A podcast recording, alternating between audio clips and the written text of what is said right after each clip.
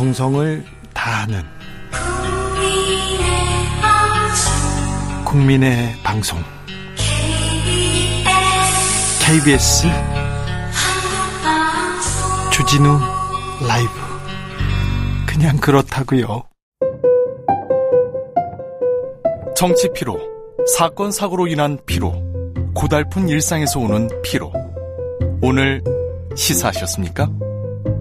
경험해 보세요. 들은 날과 안 들은 날의 차이. 여러분의 피로를 날려줄 저녁 한 끼 시사. 추진우 라이브.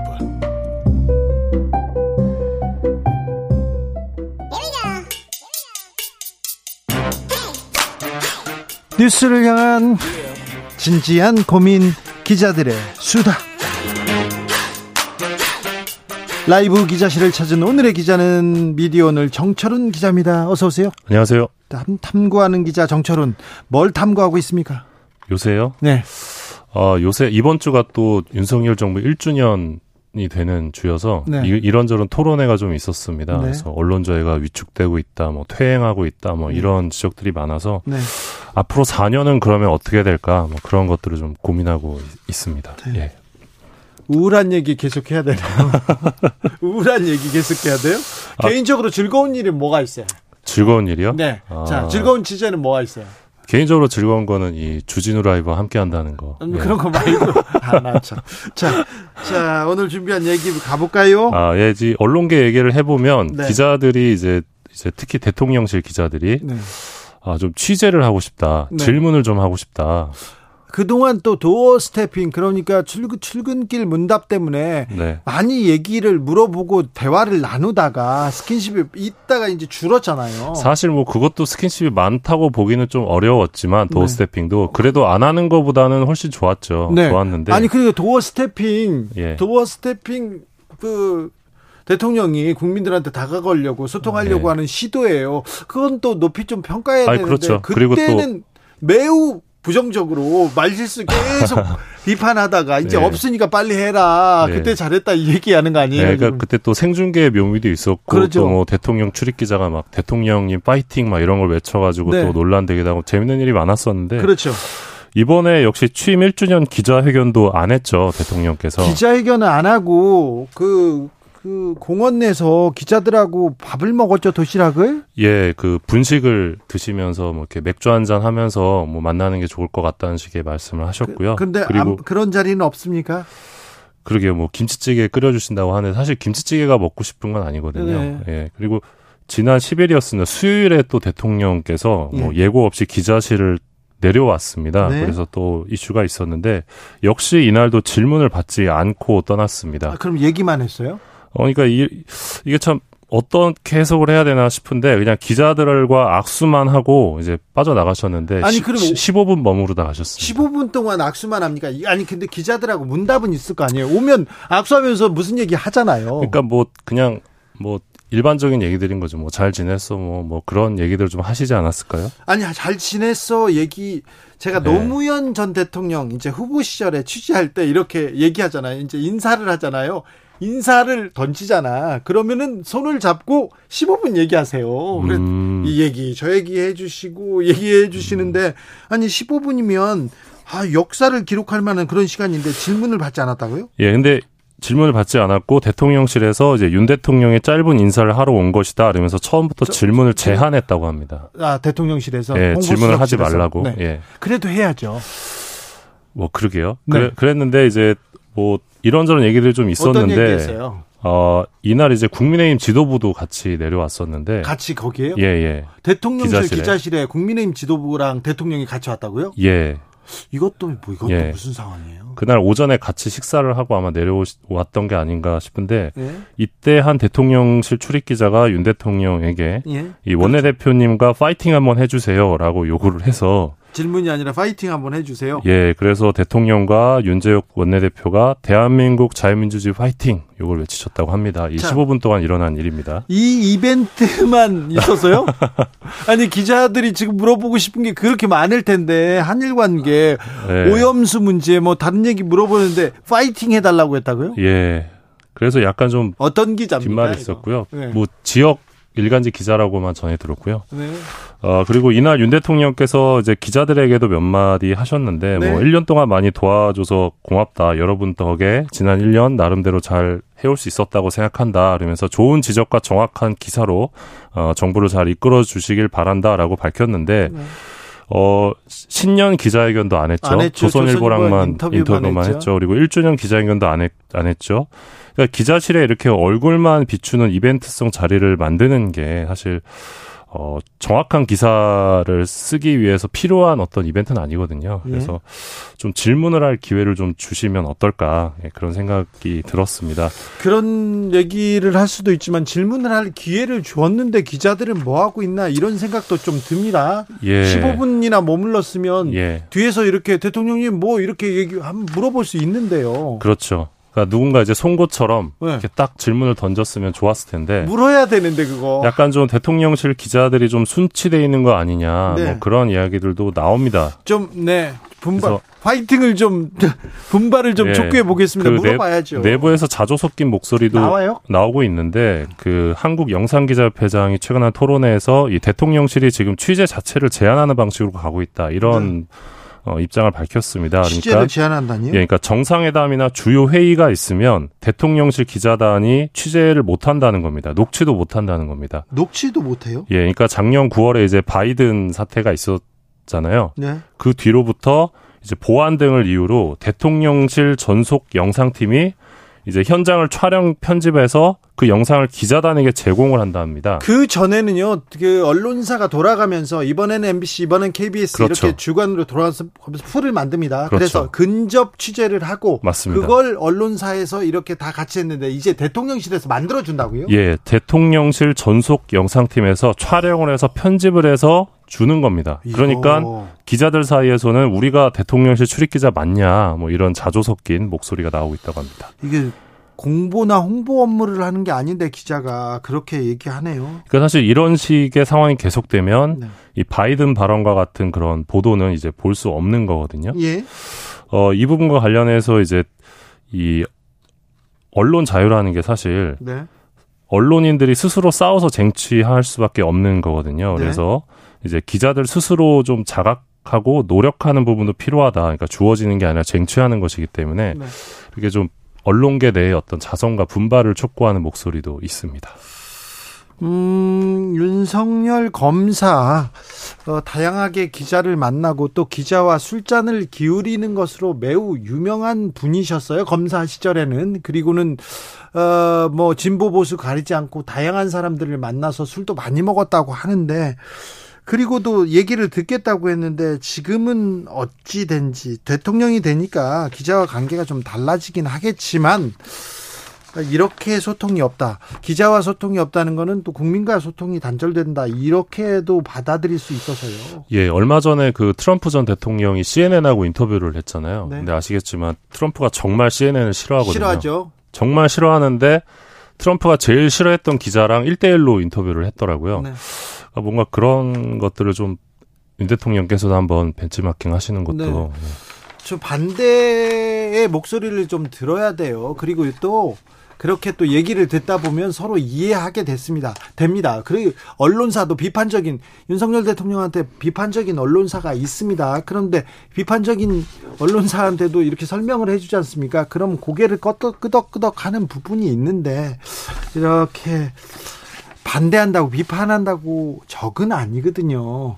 이 부분에 대해서도 좀 고민이 필요한 것 같습니다. 네. 기자실을 찾아서 15분 머물렀는데 파이팅만 외치고 갔다. 이거는 윤석열 대통령이 기자를 만나는 시간에 국민한테 메시지를 던져야죠. 1차적으로 대통령실에서 뭐 하고 있나 이런 생각이 듭니다. 그리고 15분 머물 동안 파이팅만 얘기 나온 거는요. 출입 기자들 뭐 하고 있는지 네. 한마디 안 할 수가 없습니다. 예, 그리고 오늘 이제 한겨레 단독 보도 보니까 이제 박보균 문체부 장관이 곧 교체될 거다 이런 기사가 또 났던데 그래요? 그 기사를 보면 이제 그 교체 사유가 뭐 네. 가짜 뉴스와 관련된 부분들을 뭐 적절하게 대응하지 못했다. 뭐 그런 얘기들이 또 있어가지고 네. 아 그럼 앞으로 4년은 그럼 어떻게 되는 건가? 지금 뭐 언론재단에 가짜 뉴스 신고센터 같은 것도 생기고 했는데 그래요? 예, 자, 걱정이 됩니다. 윤석열 정부의 언론은 어떻게 될 건지 네. 굉장히 걱정하는 시각이 많습니다. 언론계에서는 자 한상혁 방통위원장에 대한 정부의 대응을 보면 그 대응을 보면 심히 우려된다 그런 얘기는 예. 계속됩니다. 그러니까 정확히 윤석열 정부 임기 1년 되는 날이 이제 10일이었는데 이 10일 날 이 방통위원장 면직 절차가 들어갔습니다. 네. 인사혁신처에서 한상혁 위원장에게 이 청문 절차 시작됐다. 이 등기를 10일 날이 접수가 됐다고 합니다. 방통위에. 어, 청문 절차 걸쳐서 면직 처리될 가능성이 높은데 어, 문재인 정부에서 임명된 분이죠. 한상혁 네. 위원장이. 근데 종편 재승인 점수 조작 의혹과 관련해서 어, 지난 2일에 불구속 기소가 됐습니다. 저- 그리고 정부는 이 혐의가 아, 방통위 설치법과 국가공무원법에 따른 중대한 위반 사유라고 보고 있습니다. 어, 뭐 공무집행 방해, 직권남용 이런 혐의들이 있다는 건데 어, 지금 면직이 되지 않겠냐라는 그 시각이 좀 우세하고요. 면직 절차에 그냥 예. 들어갔어요. 예, 반면에 민주당에서는 이게 절차적으로 내용적으로도 부당한 위법 면직 절차다. 그리고 법원의 확정 판결 없이 검찰의 기소만으로 위원장의 직무상 의무 위반 여부를 단정할 수 없다. 이런 입장을 밝히고 있는데 네. 이미 어떤 그 언론계에서는 소위 말하는 이 방송 장악의 어떤 시계가 이미 돌아가고 있다. 이런 우려의 목소리가 나오고 있습니다. 착착 돌아가고 있습니다. 그런데요, 아, 취임 1년 만에 김관진 전 국방부 장관과 손을 맞잡은 윤석열 대통령의 사진이 나왔습니다. 그런데 윤석열 대통령이 검사 시절에 군인의 정치 개입은 반드시 뿌리 뽑겠다면서 열심히 수사했어요. 그리고 구속시킨 사람이 김관진 전 국방부 장관입니다. 그 이분은 유죄 받았고요. 또 다른 부분을 가지고 재판을 받고 있어요. 지금 재판 계류 중이고 또 유죄가 확정됐던 김태호 1차장도 어, 쓰고 나서 사지 사, 사면 시켜줘서도 쓰지 않습니까? 근데 누구는 유죄 받아도 쓰고 누구는 유죄가 아니라 이제 기소만으로 이것도 조금 이건 이건 뭐 이거 언론의 자유를 침해한다는 이런 비판이 있으면서도 이렇게 이분은 면직하겠다 이렇게 보면 누 이게 형평성 이거 법대로인가 이거 무심할 수밖에 없잖아요. 예, 맞습니다. 이런 가운데 이제 몇몇 보수 신문에서는 또 김관진 씨를 또 엄청 또 띄워주는 네. 또 보도를 또 하게 되죠. 네. 아, 참. 이게 얼마나 지금 잘못됐는지, 얼마나 과장돼 있는지는 또 조금 얘기를 해봐야 되는데, 예. 아, 참. 요즘 언론 어디로 가는지 참 심히 우려됩니다. 심히 우려되는데, 많은 사람들이 MB, 이명박 정부 시절에 언론, 언론을 생각하는 사람들이 많아서요. 너무 비슷한 상황입니다. 그죠? 네. 그때 사람들이에요, 다. 그때 그 사람들이 다 왔어요. 다음으로 만나볼 이야기는요? 아, 예. 약간 좀 화제를 돌려 보면요. 돌리겠다고? 이, 예. 음. KBS에서 이 아침마당을 한 회 만들면 네. 얼마만큼의 탄소가 배출되는지 모르시죠? 아, 거기까지는 네. 탄소 배출에 대해서 신경 써야 돼요. 매우 중요한 문제인데 예. 거기까지는 신경을 쓰지 예, 못했어요. 저도 우리. 몰랐는데요. 예. 이한 회 만드는데 0.18톤의 탄소가 배출된다고 합니다. 네. 야외 촬영의 경우는 배출량이 더 늘어나는데 음. 어, 승용차를 타고 서울에서 부산까지 거리를 가는 동안 배출되는 탄소가 0.1톤이라고 합니다. 그래서 아침마당 한 편을 만드는데 어, 드는 이 배출되는 탄소가 서울과 부산을 한 번 왕복하는 수준이라고 합니다. 사실 이거 중요한 부분인데 예. 지구 보호 환경 오염에서 우리가 얼마, 어- 어떤 노력을 할 건지 굉장히 중요한 문제인데 우리는 지금 신경을 못 썼잖아요. 예, 그리고 사실 이 언론이 탄소를 줄이자고 기사를 많이 쓰는데 정작 언론은 노력 안 했거든요. 예, 그래서 이제 언론도 스스로 노력해야 된다. 그래서 공영방송사들이 좀 앞장서고 있는데 아 그래요? 예, BBC 같은 경우 이제 탄소 계산기를 시범 적용하고 아니, 탄소 계산기를 이미 적용하고 있고 네. KBS도 한국형 방송 프로그램 탄소 개발 계산기 개발에 나선다고 최근에 아 밝혔습니다. 그래요? KBS가 먼저 나섰습니다. 이거 KBS가 잘하고 있는 건데 이거 예. 혹시 방송국에서 이거 해달라고 했어요? 아니요? 안 했어요? 네. 어, 정철은 기자한테는 압력이 안, 안 먹히거든요. 그러면 안 할 건데, 어, 왜 네. 이 KBS 우호적인 기사를 들고 왔을까? 아, 왜냐하면 이 ESG 경영이라고 하죠. 네, 이게 네. 되게 화두거든요. 네. 모든 그 전 세계적인 화두인데 네. 방송계에서도 이런 것들이 좀 시작이 되고 있고 KBS가 첫 시작을 했습니다. 네, 네. 그래서 선진국에서처럼 네. 탄소 개발기를 개발해서 방송 프로그램별로 그래서 제작 현장에서 탄소 배출 좀 줄이는 네. 그런 노력을 하자는 거고요. 사실 우리가 비비, 다 해야 돼요. 예, 가- BBC 같은 경우는 가이드라인도 있는데요. 뭐 불필요한 외부 출장을 줄이고 줄여서 이제 온실가스 배출을 줄이는 거죠. 그리고 회의도 뭐 온라인으로 해라 뭐 음. 이런 식으로 어, 그런 가이드라인도 있는데 방송가에도 그런 변화들이 좀 있을 것 같다. 그러니까 KBS도 탄소 저감정 신설하고 뭐 업무 업무 차량도 좀 전기차로 교체하고 이런 식의 변화들이 있, 있을 것 같은데요. 네. 이 KBS를 시작으로 다른 방송사, 다른 신문사들도 어, 이런 변화들이 좀 있지 않을까. 그렇죠. 예. 예. 언론계에서 이거 잘못한다, 저거 잘못한다, 어디서 비판하고 어디서 지적질하고 그러는데 정작 언론사는 안 바꾸는 게 되게 많습니다. 예. 그런데 아, 탄소 배출을 줄이기 위해서 나도 우리도 다 한 발짝씩 뛰어야, 뛰어야 됩니다. 예, 아마 기억하시는 분 계실 수 있는데 2020년에 KBS, MBC, SBS에서 문재인 대통령 대한민국 탄소 중립 비전 선언 생중계할 때 네. 흑백으로 화면이 나왔습니다. 그렇죠. 그래서 어 뭐지? 이렇게 놀랐 던 분들도 계실 텐데 이게 청와대에 의도된 연출이었습니다 당시 그렇죠. 네. 이게 고화질의 영상을 이용할수록 탄소가 많이 발생하기 때문인데요 네. 흑백을 통해서 탄소 절감의 노력을 상징적으로 보여주겠다 이런 네. 어, 의도였고요. 네, 그때 탁현민님 고민을 많이 하셨다. 아, 예, 맞습니다. 아무튼 뭐 네. 신선한 네. 시도였어요. 예, 그리고 이제 언론계에서는 사실 이 기사를 쓰잖아요. 네. 디지털로 온라인 기사를 쓰는데도 탄소 배출이 됩니다. 네. 그래서 어, 같은 기사를 반복하고 좀 쓸데없는 기사를 안 쓰는 것도 어, 디지털 탄소 배출 줄이는 방안이다. 중요하다. 그거는요. 네. 패션 기사 고만 쓰고요. 네. 누구 네. 누구 좀 이상한 기사 고만 예. 쓰는 것도 네. 안 쓰는 것도 나아요. 더 그렇죠. 노력해요. 예. 맞습니다. 네, 쓸데없는 거 어, 사회 해가 되는 기사를 쓰느니 차라리 좀 노세요 기자님들. 네. 여기까지 할까요? 네. 아, 탐구하는 기자 정철은 기자와 함께했습니다. 감사합니다. 고맙습니다. 교통정보센터 다녀오겠습니다. 정현정 씨.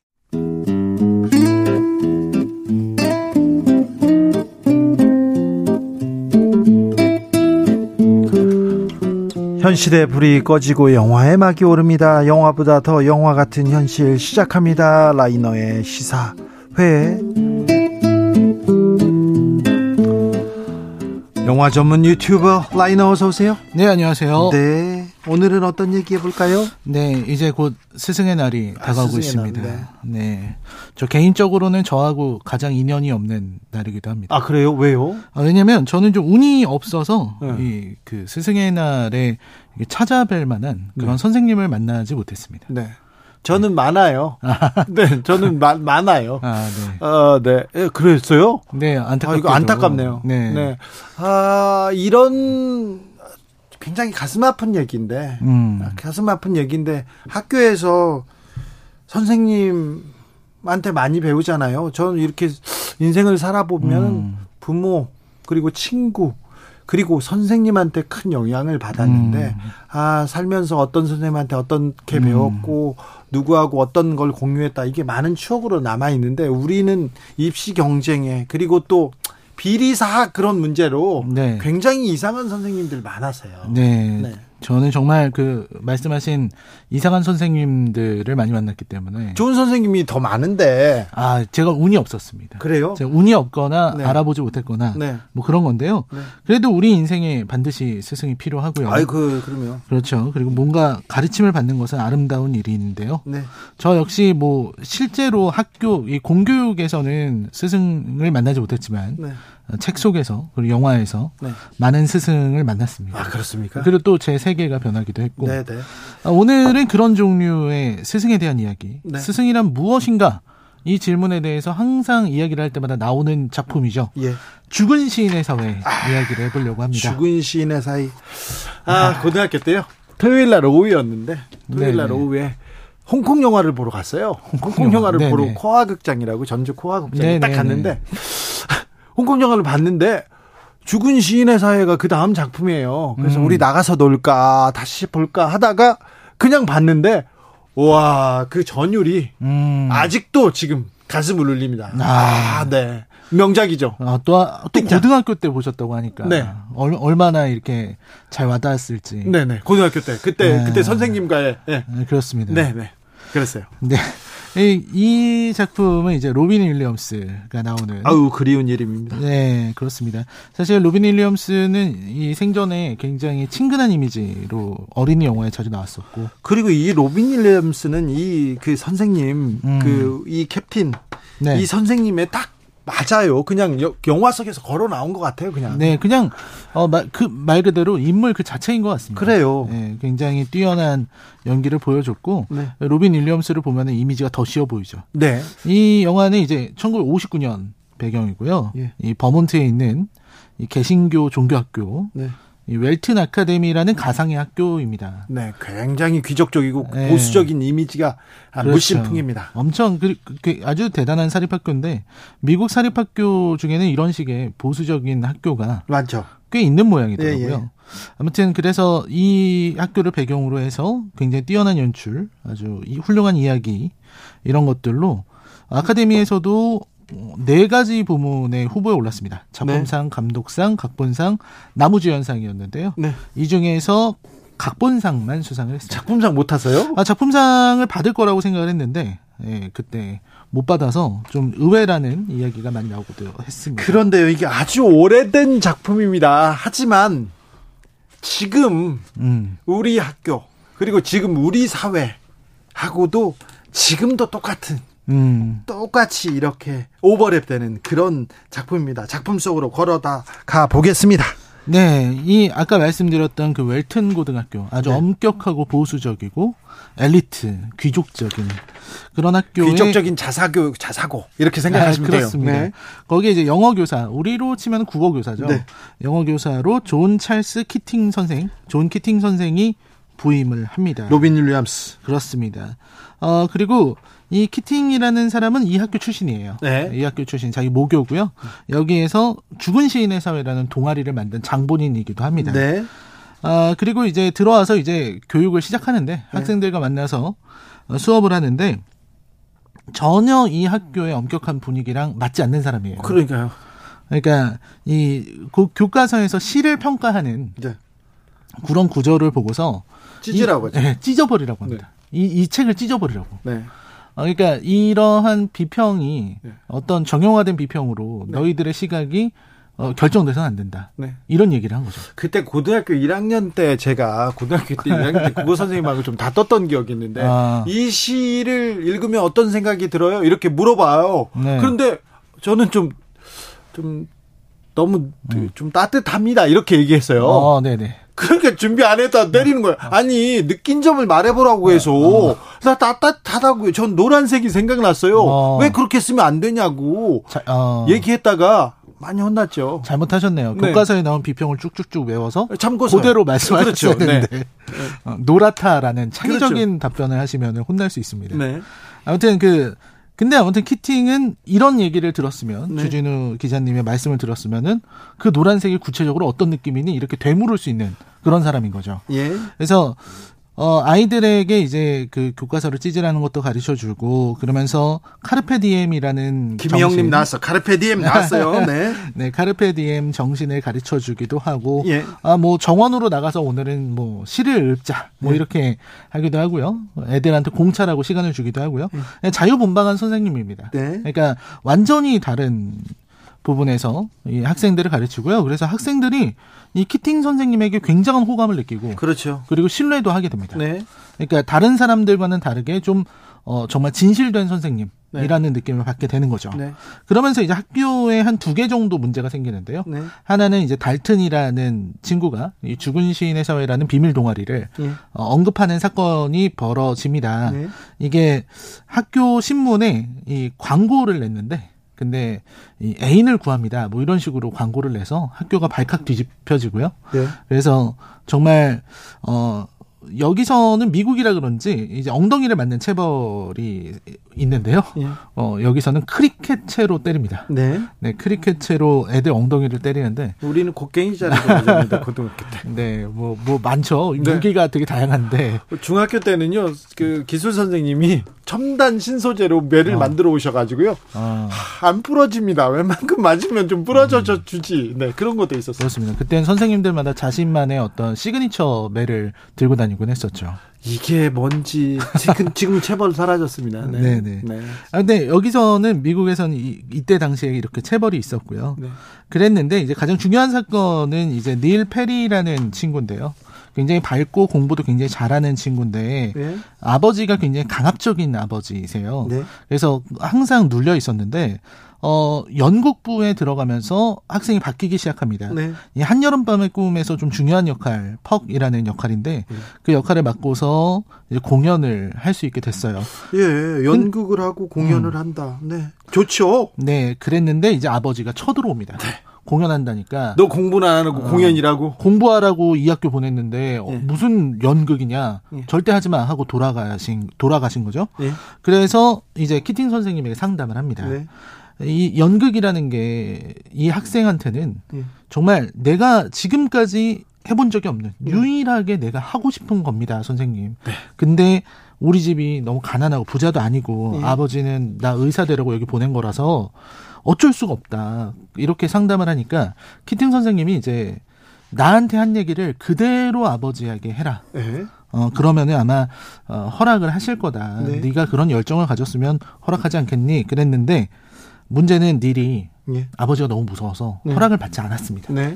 마, 허락받지 않고 그냥 연극에 나가야지 이렇게 네. 한 거죠. 예? 그래서 연극을 했어요. 네. 공연을 했는데 아버지가 안 올 줄 알았는데 진짜로 공연을 보러 오셨습니다. 예? 그래서 아버지가 보러 와주셨구나 하고 정말 열심히 공연을 했어요. 예. 그랬는데 이제 아버지한테 끌려가죠. 끌려가서 엄청나게 크게 꾸중을 받고 그리고 이제 너 이 학교 더 이상 못 보내겠다. 사관학교 보내야 되겠다. 네, 사관학교로 보내겠다. 예. 강제 전학 시키겠다. 내일 아침에. 예. 그러니까 이 닐이 그때 받은 충격. 예. 더 이상 아버지를 설득할 수 없다는 생각을 하고서 자신의 역할, 그 펑 역할이죠. 네. 그 관을 이렇게 써, 써보고 나서 네. 아버지 서재에서 총을 찾아서 예. 스스로 생을 마감합니다. 연극한 게 그게 아, 그게 그렇죠. 뭐 그렇게 큰 일이라고 그걸 못하게 했다가 결국은 이, 네. 이 아이는 생을 마감합니다.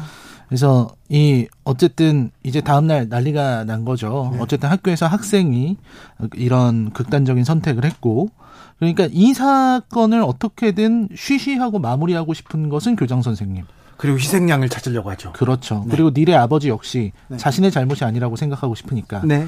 희생양을 찾으려고 하는데 학생들을 이렇게 달달 볶고 네, 서로 고발하게 하고, 고발하게 하고 네. 학생들을 위협하면서 네. 결국 이 모든 것이 키팅 선생님이 부추겨서 예. 학생들을 부추겨서 학생들을 나쁜 길로 빠지게 했다. 예. 라는 누명을 쓰게끔 만듭니다. 아이고.